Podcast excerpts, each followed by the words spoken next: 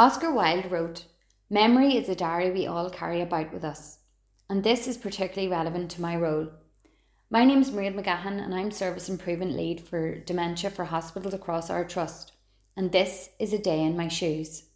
My role is to work with people with dementia, to try and help give them the best experience we can while they're here in our hospitals, to try and support their loved ones, and to support staff with how best to care for people with dementia.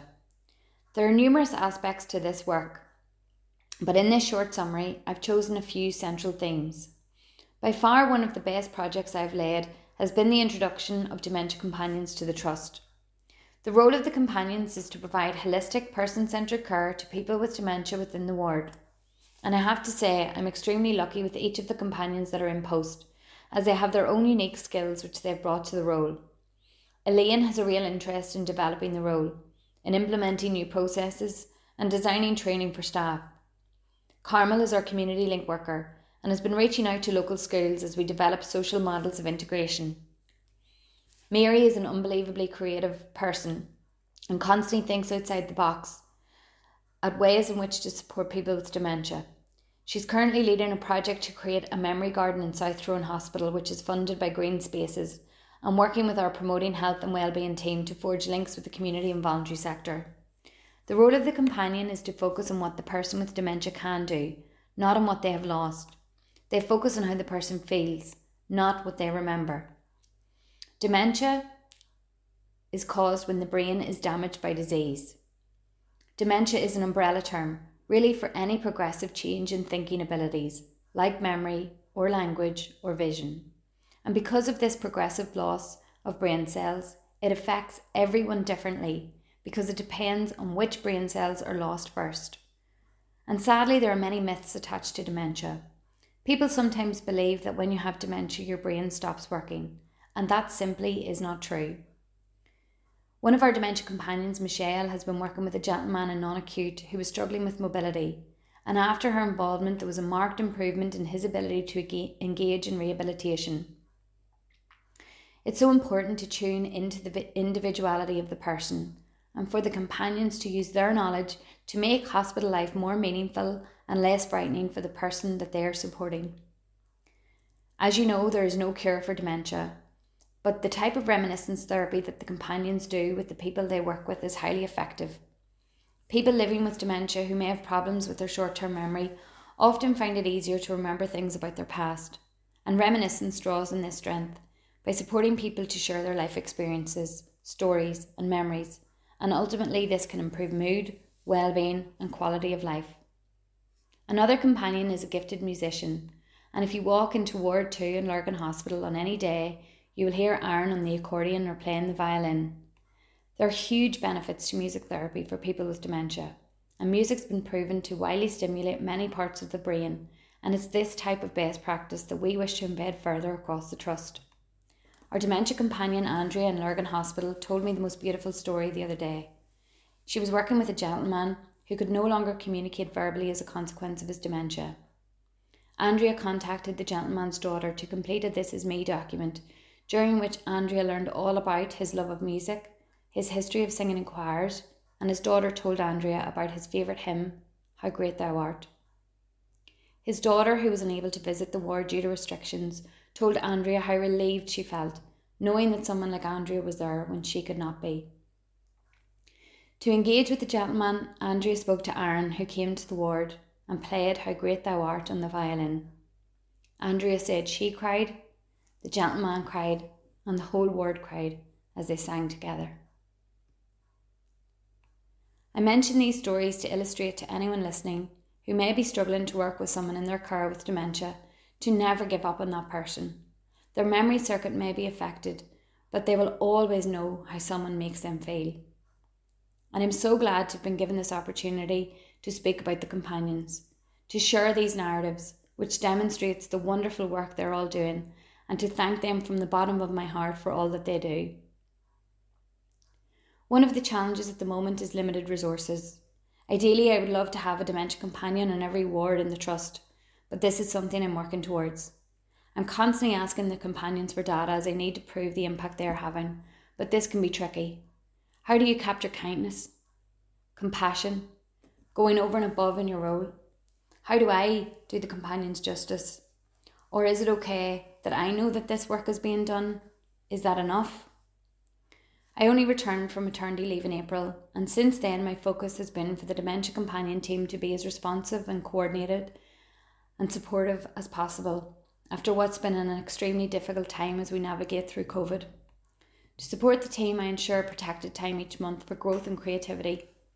Helen Bevan, Chief Transformation Officer in NHS Horizons, speaks of the importance of high psychological safety and how this is positively linked to team performance. And my wish is to create this strong foundation within our team. How do we emerge from this crisis and find our feet? How do we resume normal business? And to be honest, making changes during this time can be difficult, trying to improve services. But how I deal with that is controlling what I can control and trying not to constantly look at what we've lost, but finding new ways of doing things. Upon returning to work, one of the things that I made a priority was hearing the experiences of people with dementia, and I've been so lucky to have had the opportunity to work with Dementia NI. The members have been so giving of their time and really guiding me in what matters most to them. They recently consulted with some of our senior managers on the redesign of Ward 3 North, and their feedback has been invaluable. One member shared his experience with me about coming into one of our hospitals and not being believed that he had dementia, told he is too young. As shocking and upsetting as this was for me to hear, it's essential that we do hear these stories, these experiences from the people who matter most. But you know what's even more inspiring? Is that the members want to be involved in training the staff going forward, to support staff to learn from these situations. And who better for staff to learn about dementia from than the people who really understand it the people who live with it. Staff need to be trained adequately and given the confidence and freedom to work for the patients and be able to challenge and ask for support as they need it. That is the only way we'll be able to make real change and real improvements. A large part of my job is spent researching best practice, writing reports, and conducting audits. My job is funded by the department so I'm responsible for updating them on the performance of different initiatives that are going on across the hospital. Often there can be conflict between departmental and organisational priorities, and I constantly have to find a balance. For example, delirium does not strictly fall within my remit, but it's an unmet need within our trust and has become something I'm very invested in. I'm part of a regional group and I love having this well established network across trusts to share ideas, advice, and expertise. It's impossible to do things alone, and it's so important to understand how our, our organisation operates and how our influence spreads.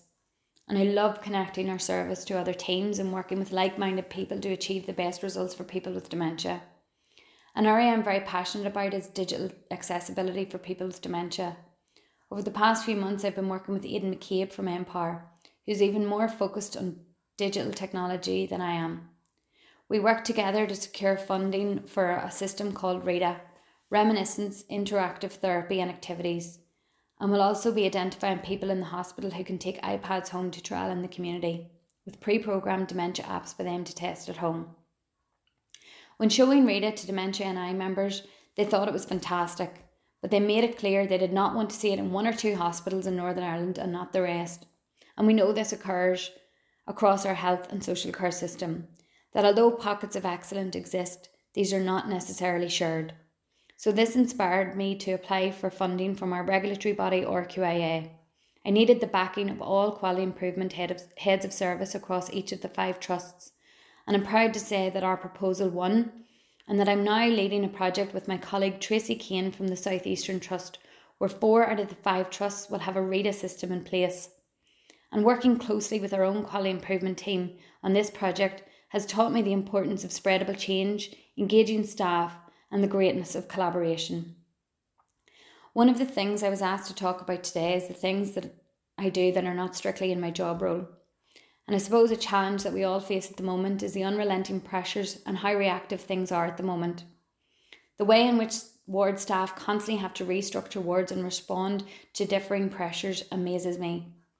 During the summer, I returned to work in the control room, And I suppose I want to talk about it today as working in the control room is exciting but relentless, and everyone does what they can despite the constraints of interorganisational issues.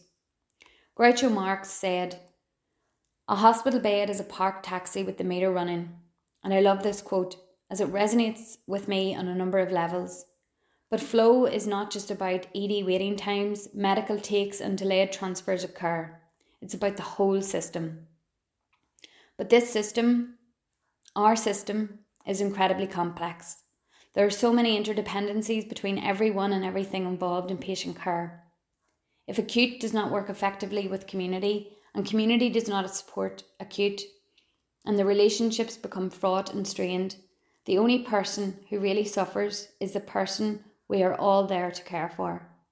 And one of the things I learned quickly working in the control room is the impact that I had in the community on flow throughout the hospitals. The importance to patient care of even one empty bed can make all the difference on a Friday, Saturday, or Sunday night to both the patient needing that bed and the staff trying to juggle the bed pressures. And not only this, but a well planned discharge also makes a huge difference to already swamped community teams. But how often do we learn this? How often do we sit back and actually learn to adapt our behaviours for the benefit of the system? It is so hard for professionals to cross the divide, but to improve patient flow around the system, we have to bridge that gap step by step and take the patients with us. But I have seen from the success of Dementia Companions that any cross organisational patient driven service cannot be done on a rigid process. The system is too complicated, as are the patients, their families, and let's be honest, ourselves. So, what's next for me? Well, the two main things I am focusing on are having a dementia companion on every ward and implementing the Johns campaign so families and loved ones of people with dementia have extended visiting rights within our hospitals. I often get asked how or why I do my job, and my response is simple. I was born in these hospitals. My three children were born in these hospitals. My grandparents were all cared for in these hospitals. If our hospitals don't work, then they don't work for the people I love and who matter most to me. We know how we do things has to change. We have the staff to do it, but real change has to come from all of us.